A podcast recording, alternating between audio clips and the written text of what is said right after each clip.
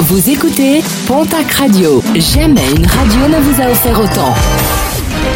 L'information locale à 9h, c'est sur Pontac Radio.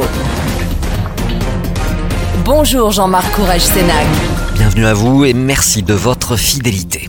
Prison ferme pour un quadragénaire interpellé à Lourdes mardi et qui était jugé hier devant le tribunal de Tarbes. Ce dernier s'était masturbé en fixant des femmes dans les rues de la cité mariale. Un multirécidiviste de ce type d'agression, s'il a minimisé les faits, ce dernier a reconnu devant la justice que sa place était à l'hôpital et non pas en prison.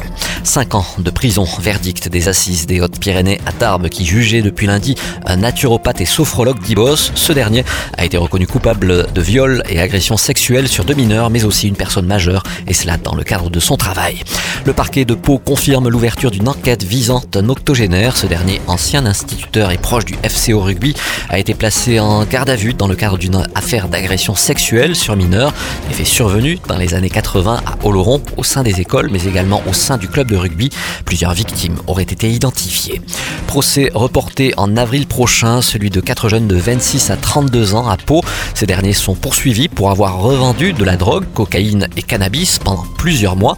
Des transactions qui se réalisaient via le réseau social Snapchat. Présentés hier devant le tribunal, ils ont obtenu un délai pour préparer leur défense.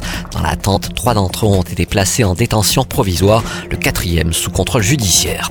Un accident spectaculaire déploré hier sur l'A63 en plein milieu d'après-midi. Une pelleteuse est tombée d'un camion à hauteur de Bayonne. La circulation a été réduite à une seule voie le temps des opérations de levage de l'engin. Fort heureusement, aucun véhicule n'est entré en collision avec cette pelleteuse tombée sur la chaussée. Alors que les dépôts sauvages de déchets et autres ordures ménagères se multiplient ces derniers mois dans la région, dans les Landes, les gendarmes ont retrouvé l'auteur d'un dépôt sauvage déploré non loin d'Air-sur-la-Dour. Bouteilles de gaz et autres plastiques ont été retrouvés à côté d'un point de collecte. Les investigations réalisées ont rapidement permis d'identifier l'auteur de ces incivilités, un contrevenant qui a été verbalisé.